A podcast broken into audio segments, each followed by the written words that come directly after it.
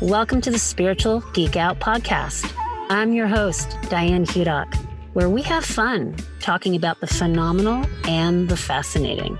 From angels to energy healing, from mystical places to mystical teachings, this is a place where we nerd out on the science of the soul. Welcome to another episode of the Spiritual Geek Out podcast. And boy, do I have another treat for you today. All I can say is get ready to receive. I feel so lucky that these two extraordinary individuals have been placed in my path by spirit and that they have been my teachers in spiritual psychology and that their work continues to this day to influence and expand my life greatly my hope is that listening today, gathering what you gather, it will influence you positively as well in ways perhaps you didn't even expect. Doctors Ron and Mary Hulnick are pioneers and worldwide leaders in the field of spiritual psychology, as well as teachers and facilitators of awakening in consciousness. They are renowned educators, they are authors and the founding faculty and co directors of the University of Santa Monica, where they have designed, developed, and facilitated educational programs in spiritual psychology for the past 35 years. They are the authors of Loyalty to Your Soul, The Heart of Spiritual Psychology, as well as their latest book, Remembering the Light Within, a course in Soul Centered Living, both published by Hay House. In this heartfelt talk, they break down with great specificity the essence of spiritual psychology, the essence of deep healing, and the essence of you as soul. We explore some of the key teachings and principles of spiritual psychology, such as how our perceptual filters determine how we see the world, how you relate to the issue is the issue, the laws of spirit, and how, despite popular belief, nothing outside of you causes your disturbances. We cover a lot of territory a lot that I hope will break your heart open wide and serve your life and anyone you pass it on to quite well. That is my hope for you. Get a pen and paper if you can, or just listen with your heart wide open and receive. I hope you enjoy. Ron and Mary Hulnick, two of my favorite people who, oh. yes, who have made such a profound impact in my life I'm so grateful that you're on the podcast because you have so much to bring. You've brought so much forward for my life. And therefore, that has, of course, been a trickle down effect to everyone I teach, everyone I work with, my family, my community. And it's affected my choices for my future in such a positive way. So I'm just so grateful to have you. And I'm grateful for the work that you do that has influenced, may I say, millions? Who knows? Thank you so much. Thank you so much. And it's such a joy to see you again and to be here. Thank you. Well, let's jump into all things spiritual psychology. Mm-hmm people may hear of that word and they can, through their own perceptual lens, guess what that means or what that work entails if you take the path of spiritual psychology. And I'd love if you could break down, first and foremost, the core difference between Western based psychology and spiritual psychology. And to add to that, when I studied with you both in my master's program in spiritual psychology, in the beginning, we talked at length about essentially how this aspect of psyche or the soul has potentially, I won't say everywhere, but been taken out of psychology. Mm-hmm.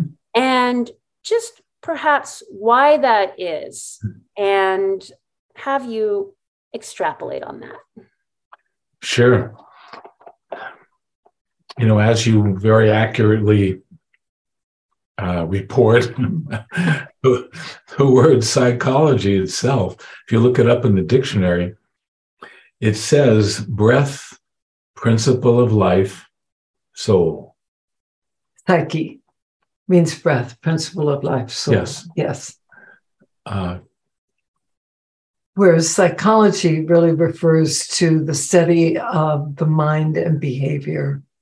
right. And right there, I think we see that something of great essence really was lost. And it's And- and, it's good to ask ourselves how why why did that Yes. happen? Right. And the reason is because you can't you can't work with psyche in the context of science. Because because science as we work with it in this in, in this level of consciousness is all about physical world reality and running experiments that can be experientially verified in groups. Right. so that we all do the same thing we all get the same result. That is a that is a proven site uh, construct whatever it is we're talking about. And if you think about it that works really well in physical world reality. You know we don't want some cars going off the road because the engine wasn't wasn't tested in every possible situation so but to do that to psyche is to compromise its entire reason d'etre, its entire reason for being. Psyche is the basis of it all. But you can't study it scientifically because you can't run, excuse me, experiments the way you can, let's say, with physics or with chemistry. Got that.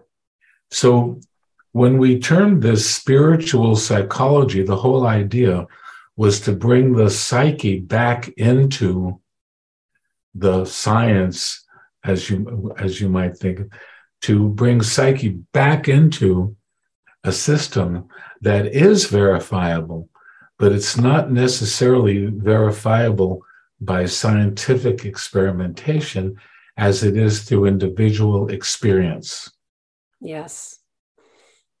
So this was the this was the whole uh, reason in the first place of going of going into calling it spiritual psychology.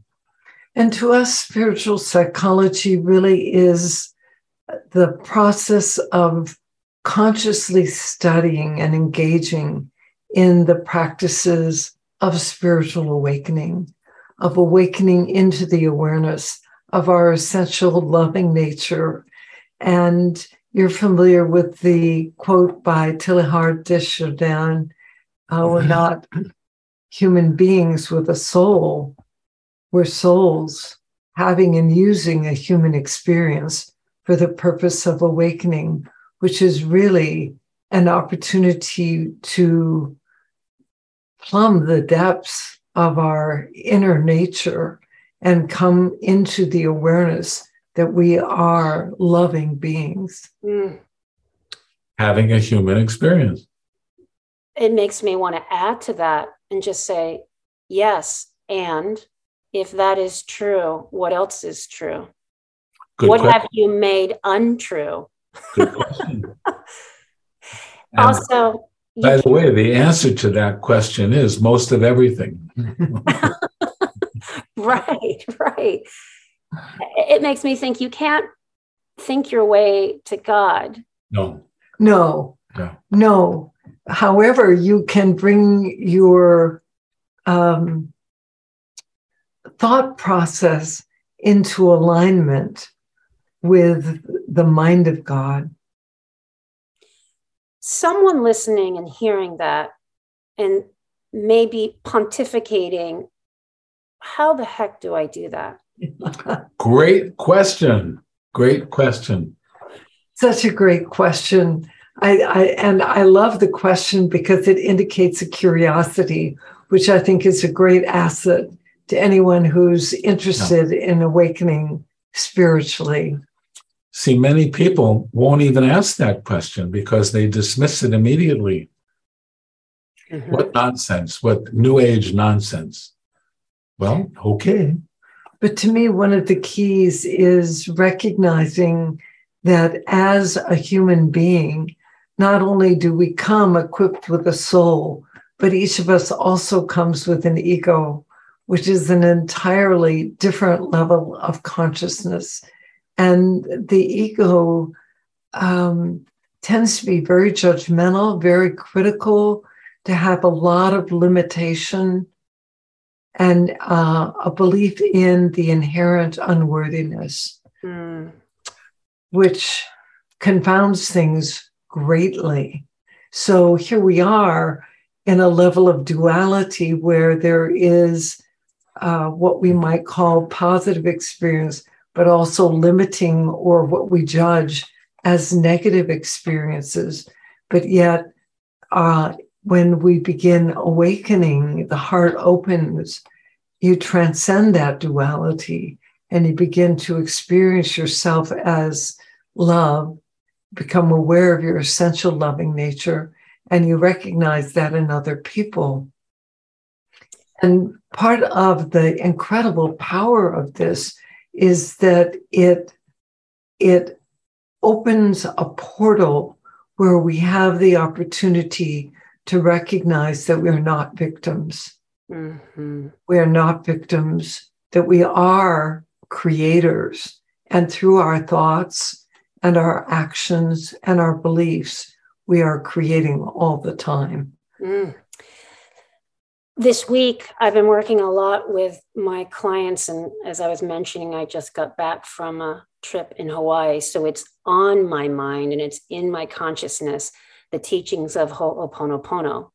And when I think of my experience at USM, I think now in hindsight, a lot of that is very synonymous with Ho'oponopono in that we are 100% responsible for everything we create in our life, no exceptions. And of course, Dr. Hew Len would get the question well, what about people that have been raped? What about the Holocaust? What about the guy who slammed into me and broke my back in a car accident? And the list goes on. And he'll say, no exceptions. And just like he healed, and you mentioned this in our school, how he healed all those inmates or, or patients in the um, mental hospital without ever meeting them because he knew that they had a shared memory. And what was it about him? What was he holding on inside of him that he had the responsibility to unjar and dissolve and transmute so that he could untether all those in the hospital and free them? And I think that's a very radical approach that a lot of people have a hard time kind of digesting you can't tell me that my whole family in the Holocaust got wiped out because it was my fault. And then, of course, we have to break it down. Can you break that down for those listeners? Well, First, yeah. Go ahead. Go ahead. First of all, we'd say it's not your fault. Yes. That would be part of an illusion. It's not. There is no fault. I mean, it's a big jump to consider the possibility that everybody involved in everything going on on this planet, then and now and always, is a learning opportunity or an opportunity for uh, completing something that got started in some other lifetime. I mean, there we go. Other lifetimes. That's that's a big one for a lot of people. Yeah. Uh, but nevertheless, it, it, it commands that we open up to the possibility that we are in an ongoing evolution, life to life to life to life. I remember one of the first things my first teacher used to share with us that when I first heard it, I said, Whoa.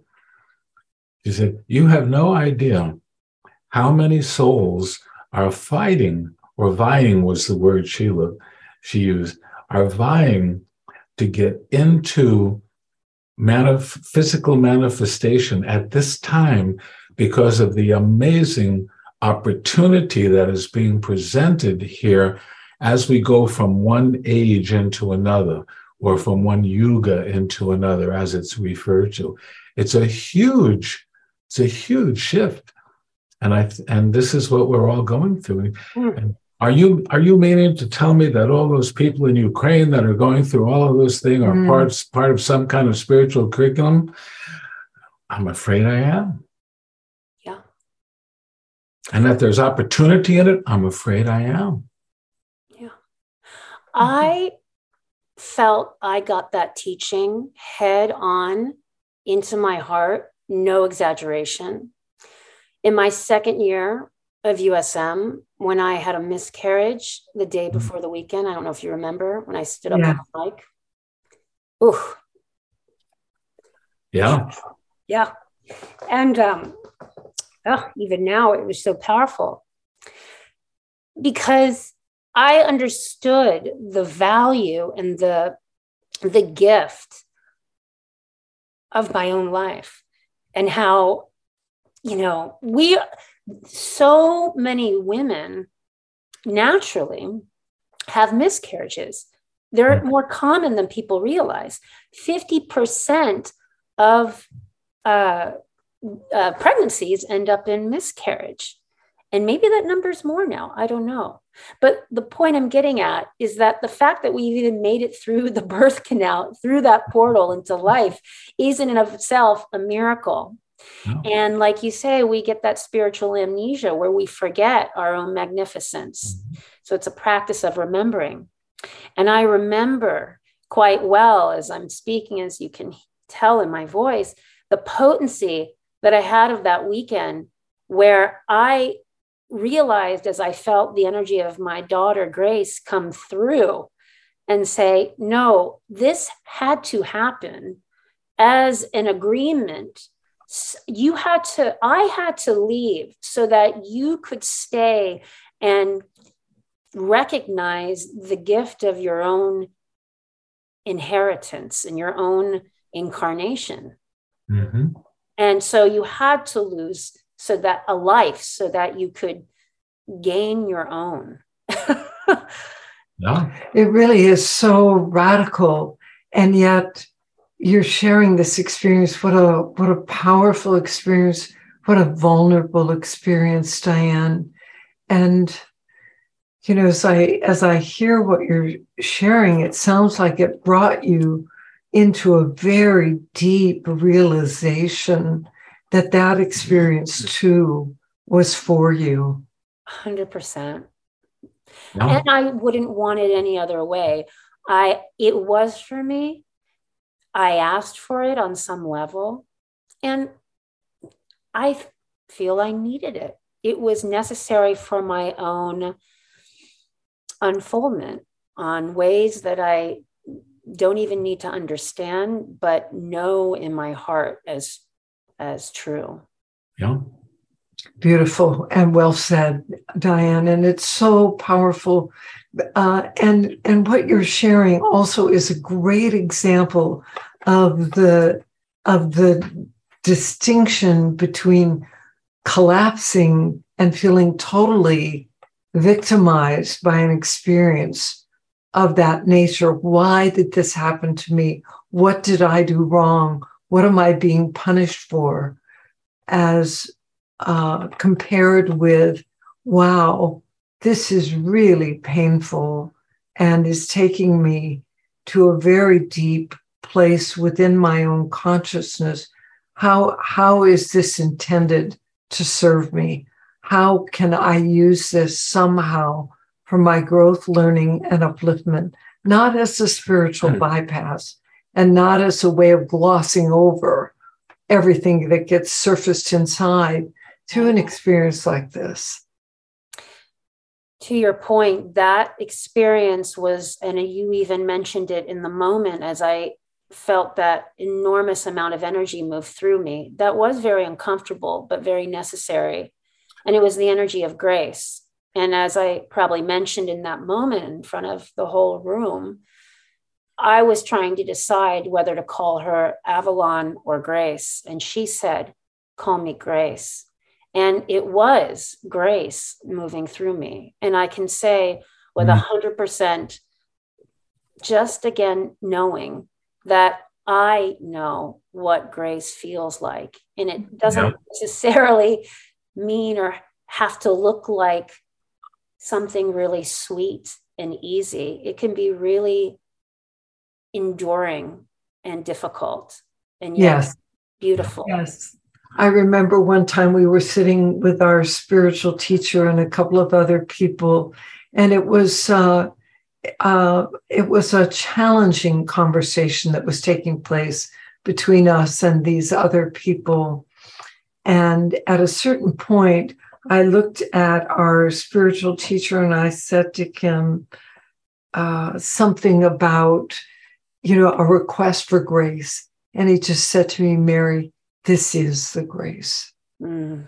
And so I really relate to what you're saying that sometimes it may come in a form that isn't necessarily comfortable at all, but yet it is somehow transcending and helping complete and also helping hone or refine our consciousness in a way that we actually are cleansing the lens of our own perceptual filter such that we can really see through the eyes of love, see through soul centered eyes, see more of the spiritual context, see more, uh, look more at life from the view of this planet is an incredible classroom. It's an incredible school with many different classrooms, actually. And people are each here with their own curriculum, what they're learning, what they're healing, and also what they're here to contribute. and I think that that to me is something that I find so uplifting and beautiful because it helps me see myself and others in a more whole and dimensional way, to see the wholeness and the holiness and the courage of people, souls who choose to come to this school, uh, not only for their own healing and growth, but also because they came to share something, they came to contribute. And there's so many inspiring examples of that. Mm. Yes, thank you for that. Imagine a school with seven plus billion classrooms all going on. I can't. all being perfectly orchestrated. That does sound like heaven on earth. Yeah. well, you know, there should we surely have that opportunity. You say that everything in physical world reality exists for the sole purpose of our spiritual growth and upliftment. And there's a great model that you refer to in spiritual psychology, which is around something called the goal line and the soul line. Mm-hmm. Could you expand on that? Sure. See, in order to talk this way about spirituality and then earthly reality, we have to have a context for each. The goal line is what life on earth to most people is all about, and that is achieving goals, earning the most amount of money, being the best at this or that or the other thing. That would be the goal line of life.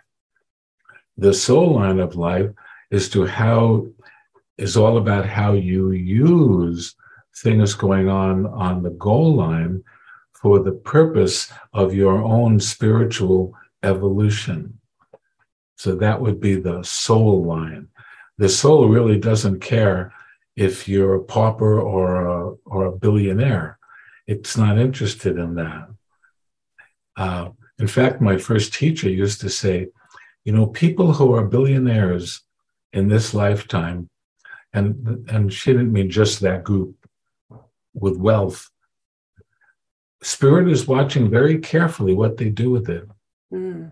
And those that spend it just on their own personal aggrandizement and don't use their wealth to assist in the evolution of consciousness on the planet or for the highest good of all concerned.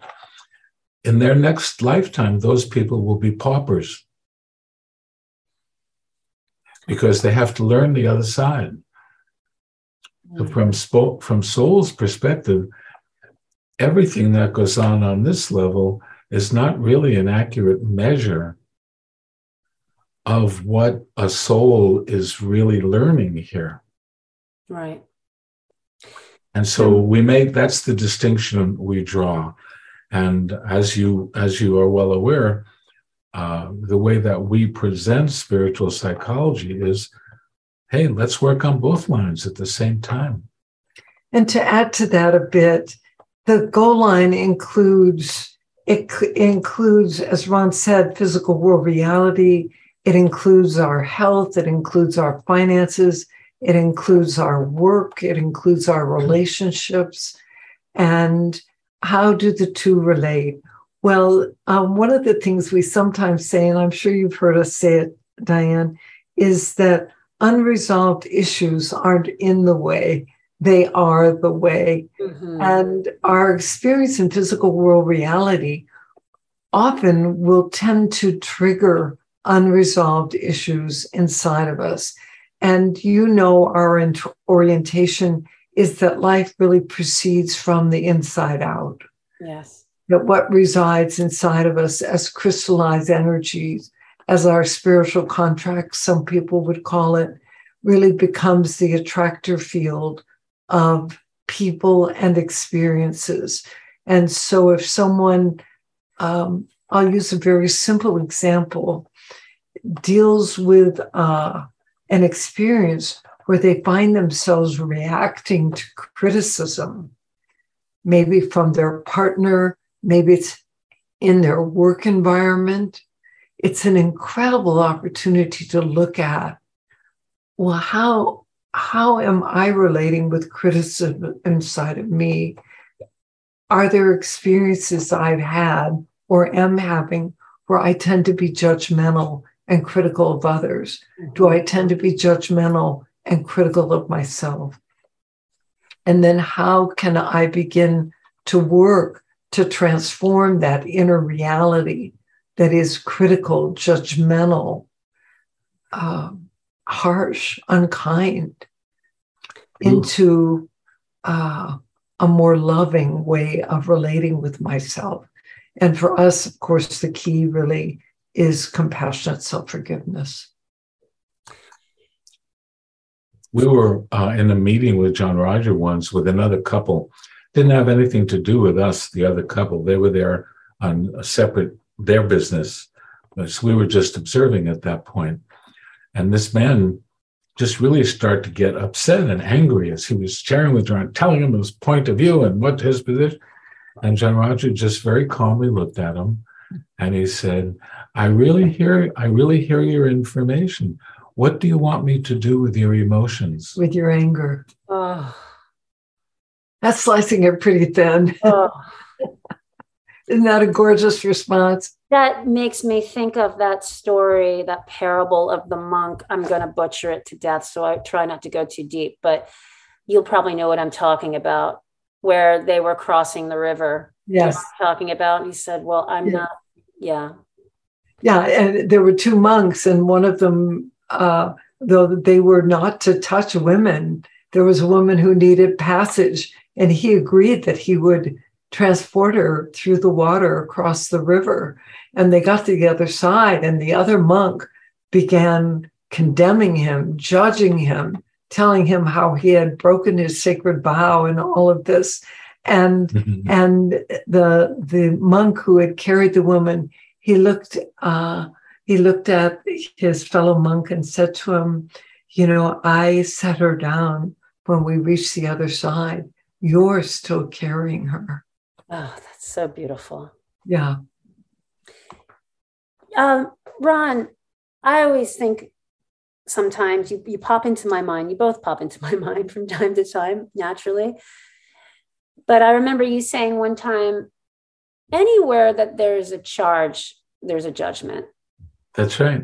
And for those listening, as it relates to the subject of curriculum or unresolved issues, Mm-hmm. And they're thinking, I don't know what my unresolved issues are. This is all very new for them. How yes. do they find or discover or unpack what their curriculum or unresolved issue is? Well, I mean, that's a great question. In fact, you probably remember this book called right there. Loyalty to Your Soul, uh, which, when it was published, I don't know, 20 years ago now, uh, by Hay House, was a best selling book. We, we explained a lot of it in there. And for people who are interested and aren't aware of that, uh, you know, you can get the book on audio or however they do it these days. I don't even know. We lost track. But I was just looking at it before we were talking. I said, wow, I'm going to read this book. this is really, it's really a good book. See, it, it requires one must start by taking a gamble. And the gamble is that what if their basic philosophy of what they've been taught about what life is all about is flawed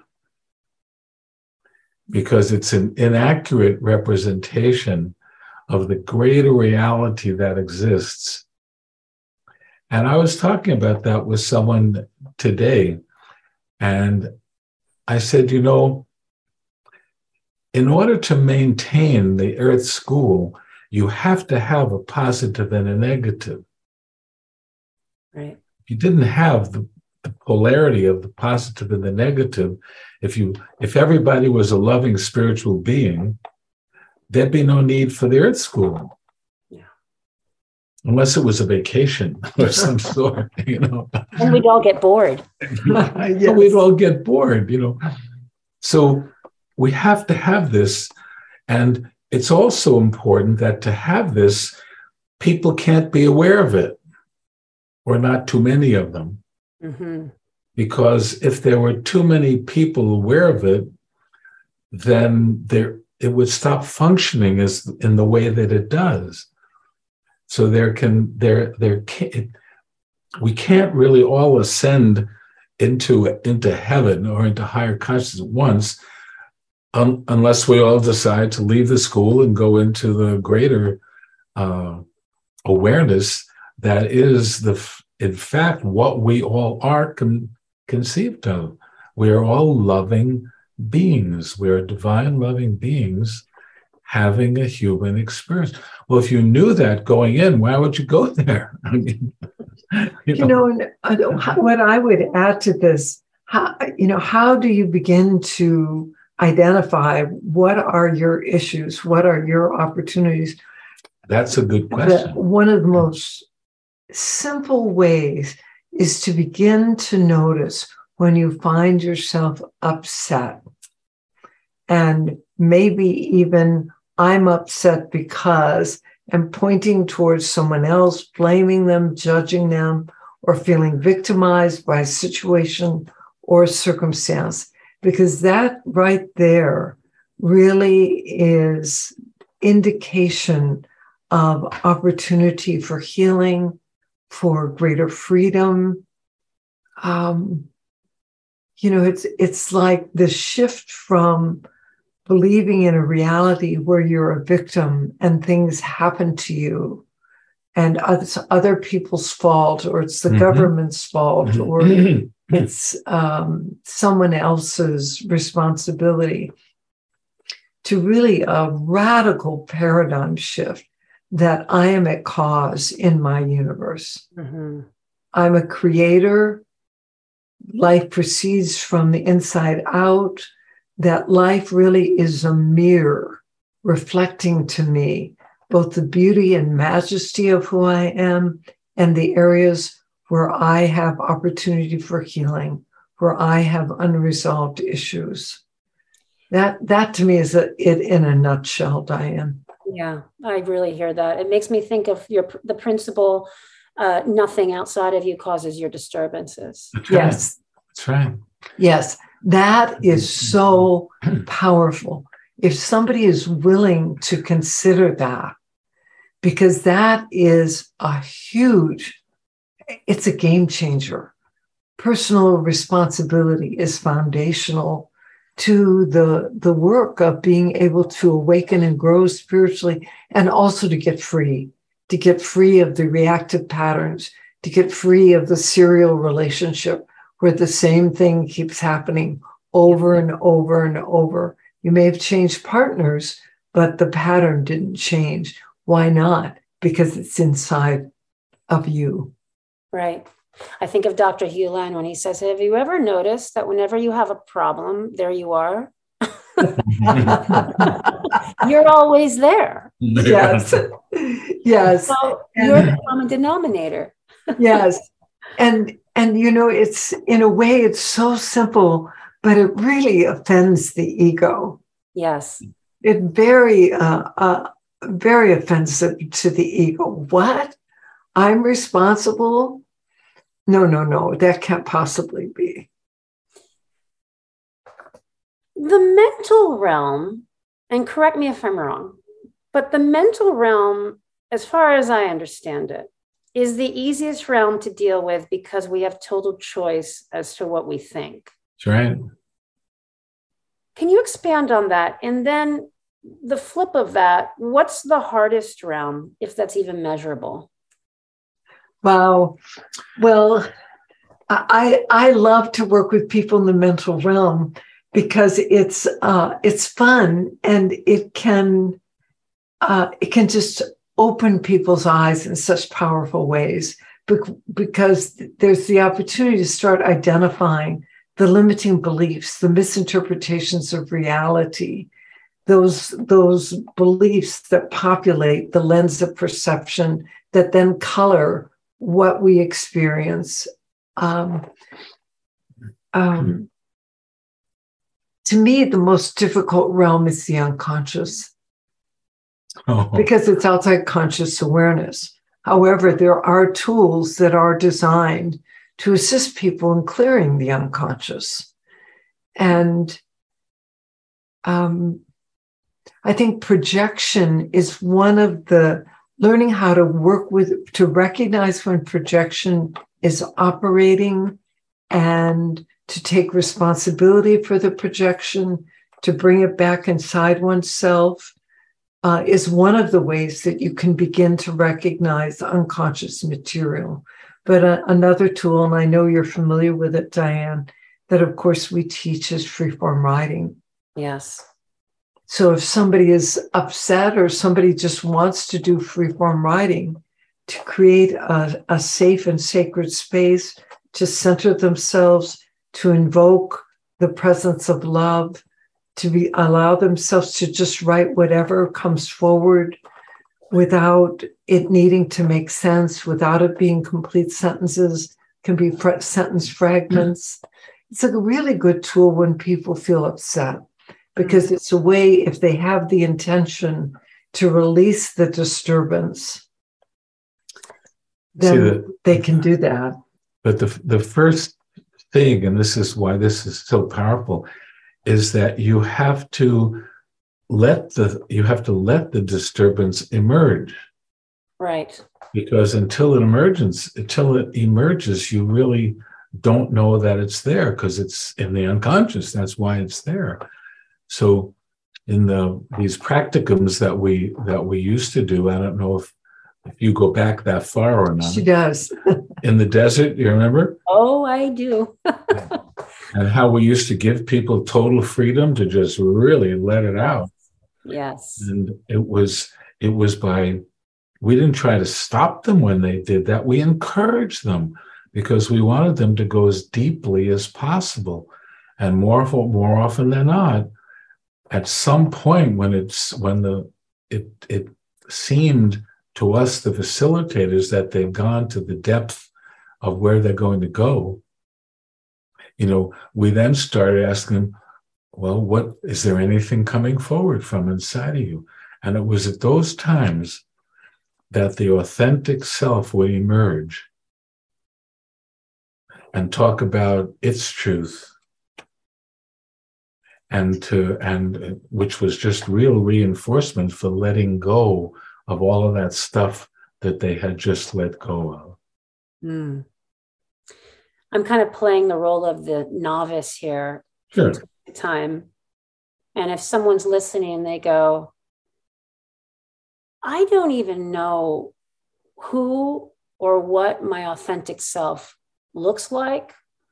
Yes. What it is, what it thinks, what it feels. Mm-hmm. I get conceptually that it's unconditional, right. but right. I can't access it. Right. Well, and you know, to me, that is uh, that is um, such a wonderful opportunity because I find in conversation with people very often with a little inquiry, we will discover an experience that they have had mm-hmm. that is an experience of the authentic self. Maybe if they've had a child and That's holding their mm-hmm. infant. Right. Receiving the baby right after the birth. You know, those are extraordinary soul moments. And I I speak to people about them some these this kind of thing as soul moments. It's moments when you're inspired. It's moments when your heart is blown open. It can happen through something that you see in nature. It can be through an inspirational figure. Sometimes I'll ask people, who inspires you? And what is it about them that inspires you? because that very often is a mirror of the greatness within them. Mm-hmm. And that greatness very much is an expression of the soul essence. Here's here's a, an easy one that many many people can relate to, and it has to do with pets. Mm-hmm. You know, think of a time when you're when you're playing with your dog or your cat or they're in your arms and you're holding them. What are you experiencing while you're having that experience? And for mm-hmm. many, many, many people, I just love them so much. That's the soul talking, mm. or your higher self talking. Yeah, I love that. That brings me to another principle. And I think there's a few I'd love to just touch upon here then the one that comes up first here off of what you just shared is the principle that the subjective nature of personal internal reality determines mm-hmm. perception. That's right. That's right. See, if you if you see something happening in your mind, you're going to you you have to make sense of what you're seeing. So your mind will make sense of it according to your story about what it is that you perceive. Right. And that perception will determine what how you feel about it.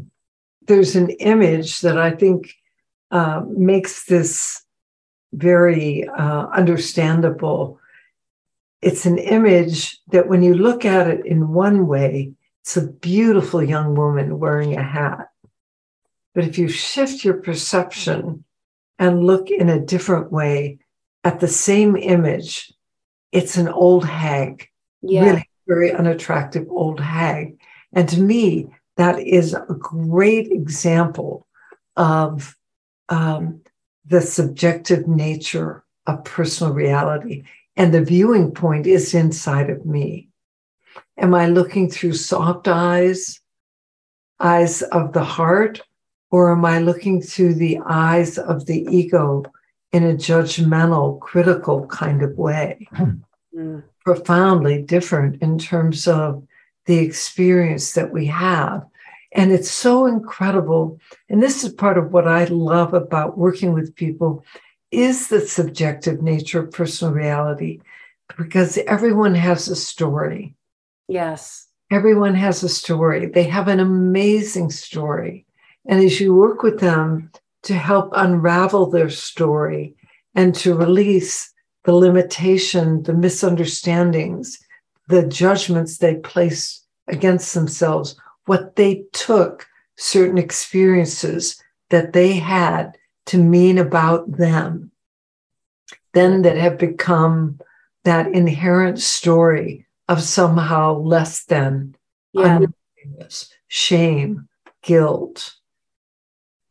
Um, that brings me to the next principle that comes to mind, which is how you relate to the issue is the mm-hmm. issue.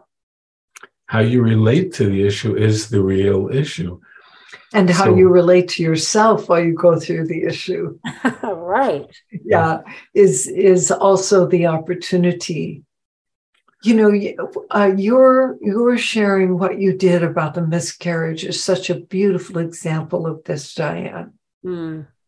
Because you could have related within yourself. Obviously, I'm sure there was deep grief and a sense of loss. And yet at the same time, there was this higher awareness. This is for me.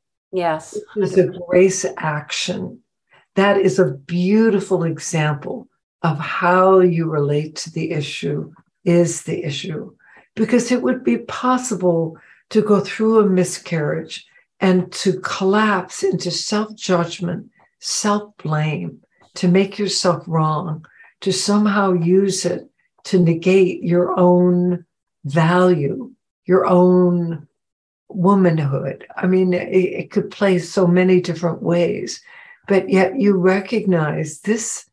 This is what is, and and really you embraced it. You accepted it. Hmm. It mean you glossed over it and didn't have the process that you experienced inside, but you knew there was a knowing in your heart that there was higher purpose. Yeah, thank you. That's well said.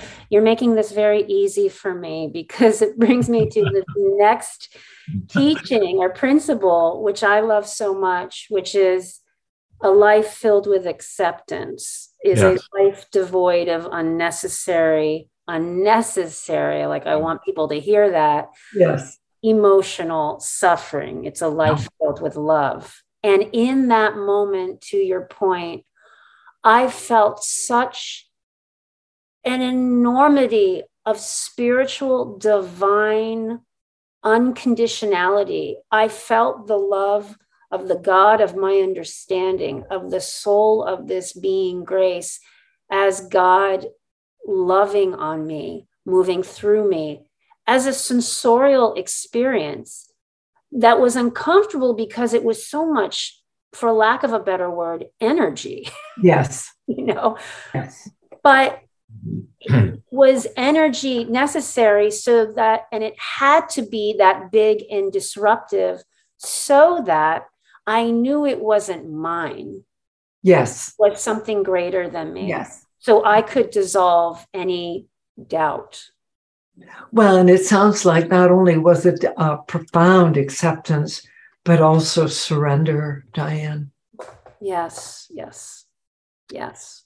Yeah, the- really uh, a, a, a quality of letting go, of receiving that extraordinary energy that move through you and of the realization of it as God's love for you. Mm. And this is something that for many people it's difficult because they can't understand how they could be in acceptance and having this terrible thing happening. And it's like, it's no, you have to be in one or the other. But the first law of spirit, as JR laid it out many, many, many years ago, the first law of spirit is acceptance. And it that doesn't mean that you can't be uncomfortable. It doesn't mean that you can not like it. It just means that while you're having all those ego feelings, you're also inside in the place of except really every soul on the planet is in a place of acceptance every second of every minute of their lives they just don't know that place mm. because they haven't experienced it and they haven't been educated that way. And the word education itself means from the heart educare in the latin. Mm. most people have you know they just were never taught that. It is an unlearning and the second law of spirit being cooperation can you then move into cooperating with what's happening? We had an experience this morning where we were going to get Mary's hair done for this Okay. program. Yeah, every Friday I go to my hairdresser in the Palisades. Well, we drove down the canyon. We went through the village, Topanga Village, and the next thing we knew, the road was completely blocked. Oh, Completely blocked. Oh my God, it's a catastrophe. and not enough time to go do the roundabout route. And we discovered later that um, Pacific Coast Highway was also closed. But it was a, one of those wonderful moments. It's like, okay, Okay. what so? So what? What now? You know, and within five minutes, we had an appointment in another salon that was closer in. Calabasas. So, you know, it's it's like there's a lot of power and acceptance. I mean, Byron Katie, what did she say, Ron? I don't know. I don't know what you're- Well, it's the one about uh, don't argue with reality. Oh. If you do, you lose, but, but only only 100%, 100% of the time. You know, which is a great example of what happens when we resist. ah, Go God. into resistance rather than accepting and just cooperating. that is so great. Well, what does it really mean to you to be in the here and now, and why should we care? Wow. Well, I would I would say um, uh, there's the um, to reside in the eternal now as the presence of love is to be in God consciousness. Hmm. That's a pretty good reason to care. I'll, I'll give you an example that just happened to me last week. We have an acupuncturist that comes to our home from time to time. And, uh, you know, he puts these needles in our arms and for various reasons. And then we take a nap for a little while and we, you know, and then we come back. And of course, uh, hopefully everything is much better than it was before. You know? and so I had the experience of, you know, it seemed like 15, 20 minutes when, it, you know, when, when we were done. And so he's left and I said to Mary G, uh, that was kind of, I didn't, I didn't go out at all. I just was seemed very present the entire time. And I said, how long were we, were we lying down that way? Mary said, an hour and a quarter.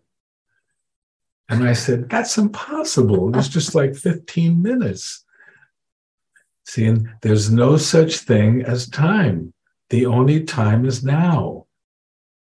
And I think part of the the the answer to what you're you're asking is time and space are two of the primary illusions that hold us into spiritual amnesia, that hold us into uh, that hold the veil of forgetfulness in place, such that we are preoccupied with the distractions of physical world reality as opposed to availing ourselves of residing in the here and now, in that presence beyond space and time, where, uh, what can we say? There's just a different quality of energy and awareness, This is the why presence of love. this is why meditation can be so valuable for people. Because you know, people who do meditation for long periods of time and have been doing it for years will tell you that you go into this timeless Yeah. space and you then and meditating in that space is what they is what they strive for. Because what's well what's in that space when you go there? Well the absence of any negativity. So you're you're here and now and you're just in the nowness of it all which is loving. Yes.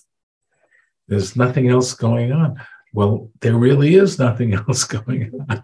Well, we and- just haven't got there yet. And to me, what you just said is so important about the loving that if your intention is to awaken into the awareness of yourself, of your soul, as the presence of love, um, if someone listening to this is new to all of this and they were just simply to say, okay, I'm going to make that my intention my intention is to awaken into the awareness that I am the presence of love.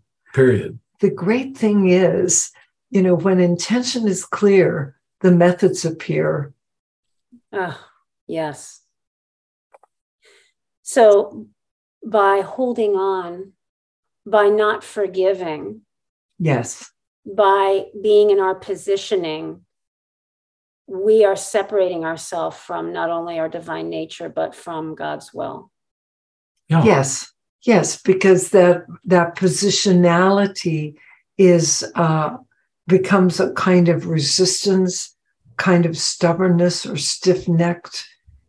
Um, uh, it's it's the whole thing of of not recognizing that um, the opportunity really is to let go, is to surrender into the loving, not as a giving up, not as a giving up at all.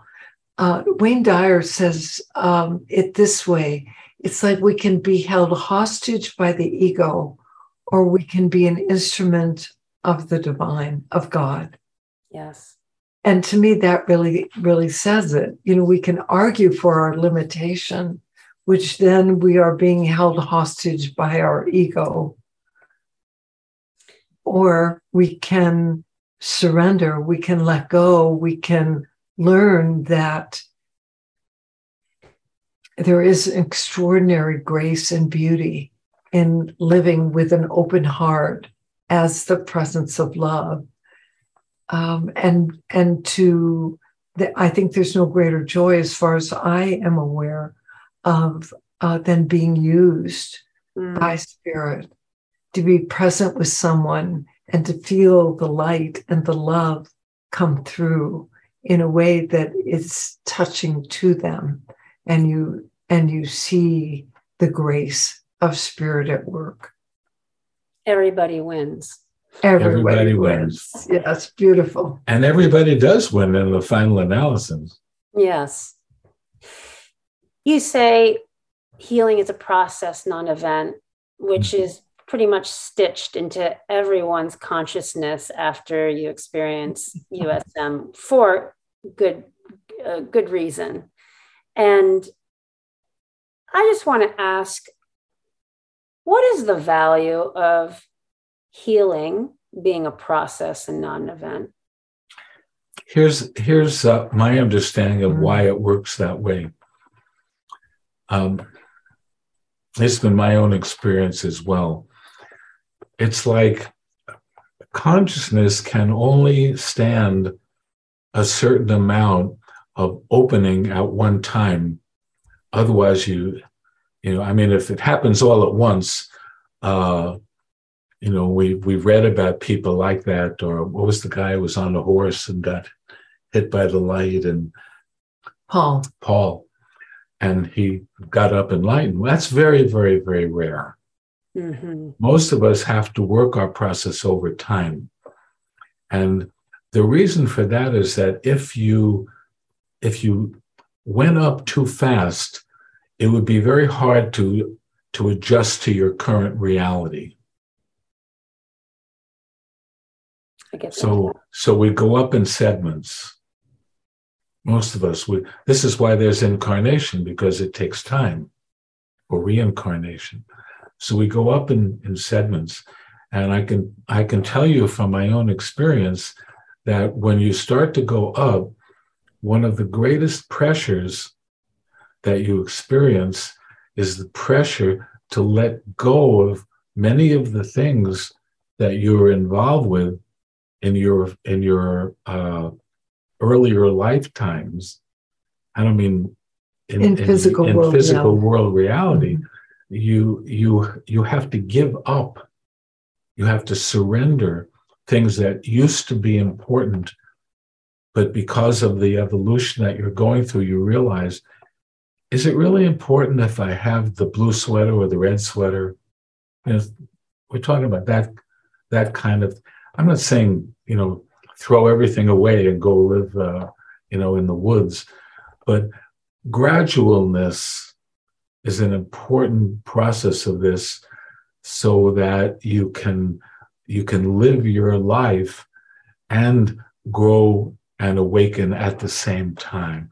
It's not can, an all or nothing. Yes, that you really can have the human experience. And of course, there are examples of people that did have a complete awakening, like Ramana Maharshi. Maharshi was one. Um, and and the Buddha really, I think, is an example of that. Um, and there are others. There are teachers, some teachers when you read about their process, like Yogananda, yes. John-Roger, others, um, it's it's really quite extraordinary. Um, I think there is a danger with this, and that's what I wanted to come back to. Ah. It's very easy then to think of it as a great path of becoming. Ah. The great path of becoming and so then we never quite get there because we're always in the process, mm. as opposed to the realization this is already present inside me. It's already here. And for me, my opportunity is to awaken into it. That makes me think when I graduated USM and uh, Dr. Robert Holden. Mm-hmm. Yes. And of course, he pulled from naturally the Course in Miracles. Miracles. Mm-hmm. Yes. And what part did he pull? But the part that states that the light has come. Yes. You don't have to wait. You don't have to wait for a PhD. You don't right. have to wait for the house. You don't have to wait for the kid. You don't have to wait for whatever. You're already the light. The light has come. Let's get out of our sort of hallucination that we are running in this race of potentiality. Yes. Yes. I love that. Yeah. I do too. I do too. It's um, you know, and and I think that's part of what has uh really held us into doing this work all these years is there is just such beauty in being with people experiencing their essential nature. Mm. I have two more questions that I'd love to ask you both. Sure. What perhaps has been your greatest curriculum in this lifetime that you're aware of?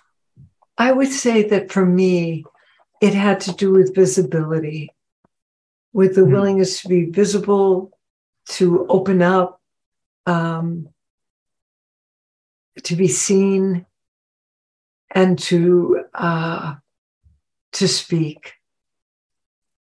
In in my childhood, I was an extremely quiet child, very inner. Um, and, and that persisted for many, many years, even through college.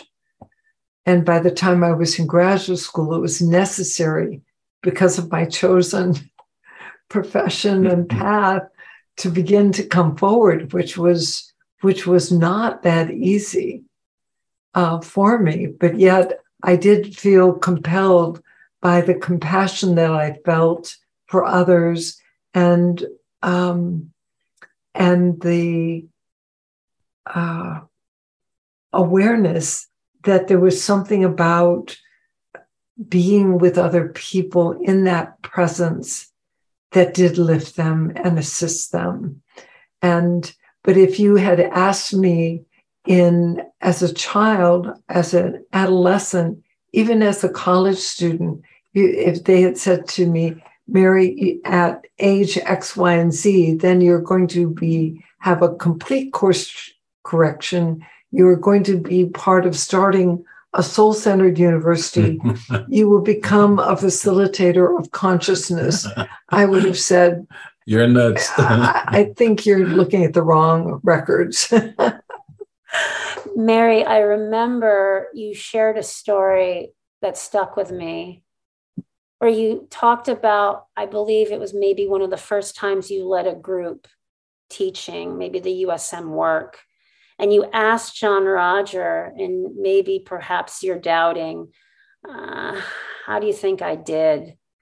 And I believe he said something to the effect of, well, it doesn't, or I don't know how they, how it landed on the, the folks, on the students. And, and he said something to the effect of, well, it doesn't really matter what they think.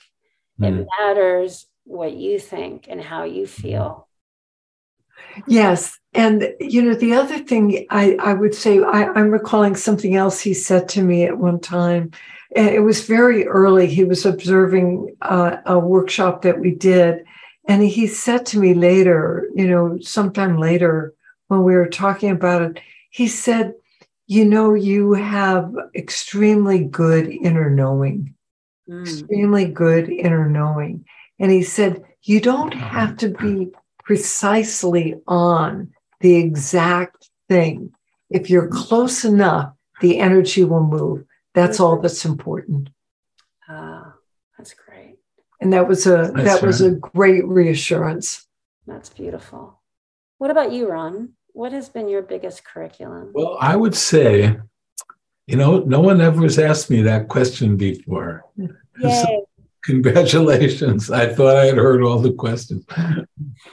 Uh, I would have to say honestly that my biggest curriculum had to do stemming from judgment of my mother, mm. so judgment of women, and and uh, and that that took me a long time to reconcile, and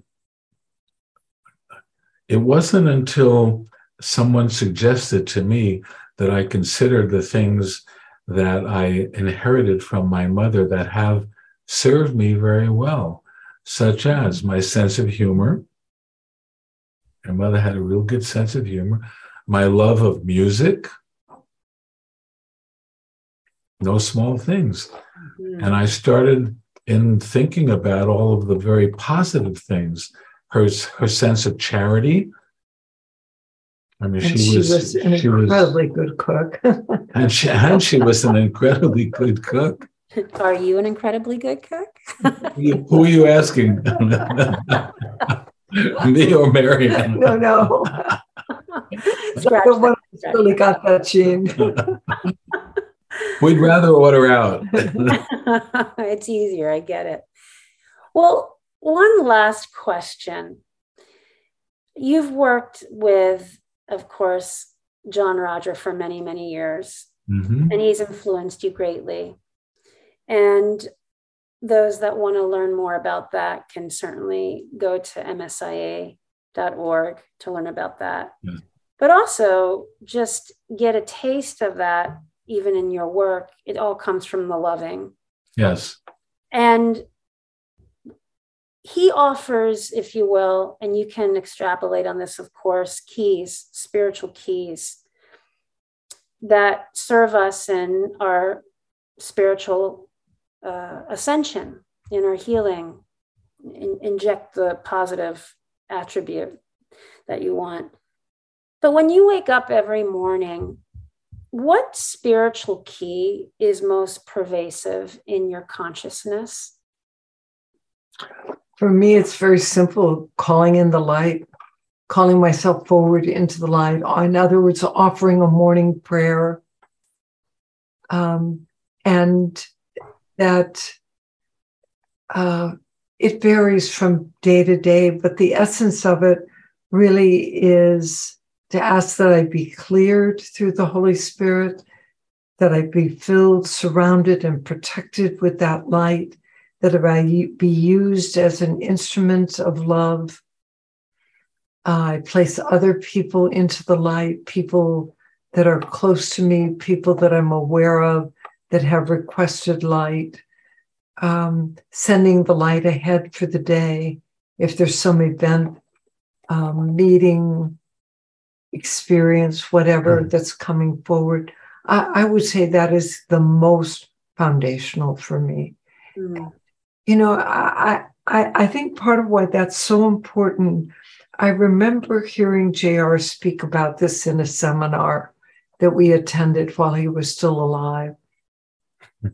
And he said, Don't think I'm exempt. I have to call in the light every single day. That was really powerful for me. It's like, well, if he's not exempt, who do I think I am? Uh. Yeah. And then on the other side of it um, was a great quote by, I think it was Teilhard de Chardin, um, who said, when you go to sleep at night, if the only prayer that you ever say to Spirit when you're going off to sleep tonight is thank you, mm. that would be enough. Mm. Meister Eckhart, actually. Meister Eckhart. Uh, yes. That's what I meant. Yeah.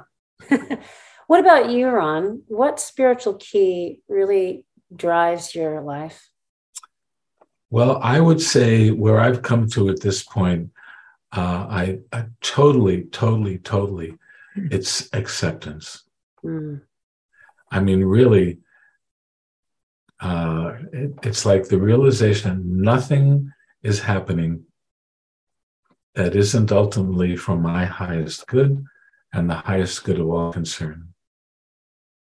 So just accept it all, accept it all.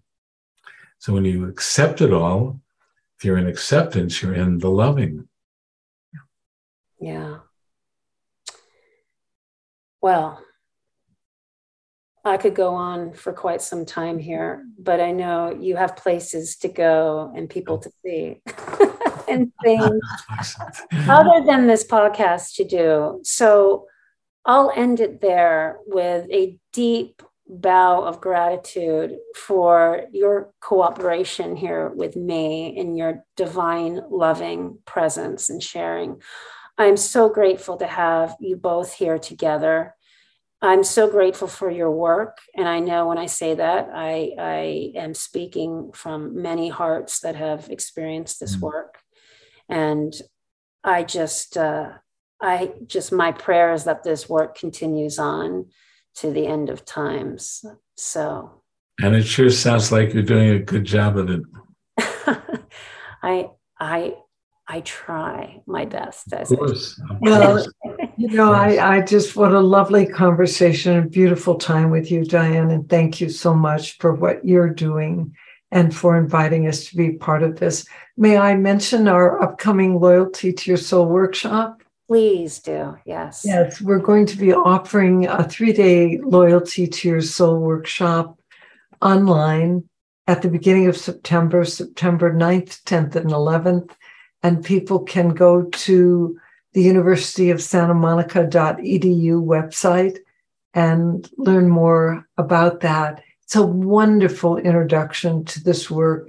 Um, it's fully loaded, it's rich and dimensional. And, you know, as you know, Diane, uh, the USM energy field is so beautiful and elevated, spirit filled. It's uh, just a tremendous opportunity for for healing and growth.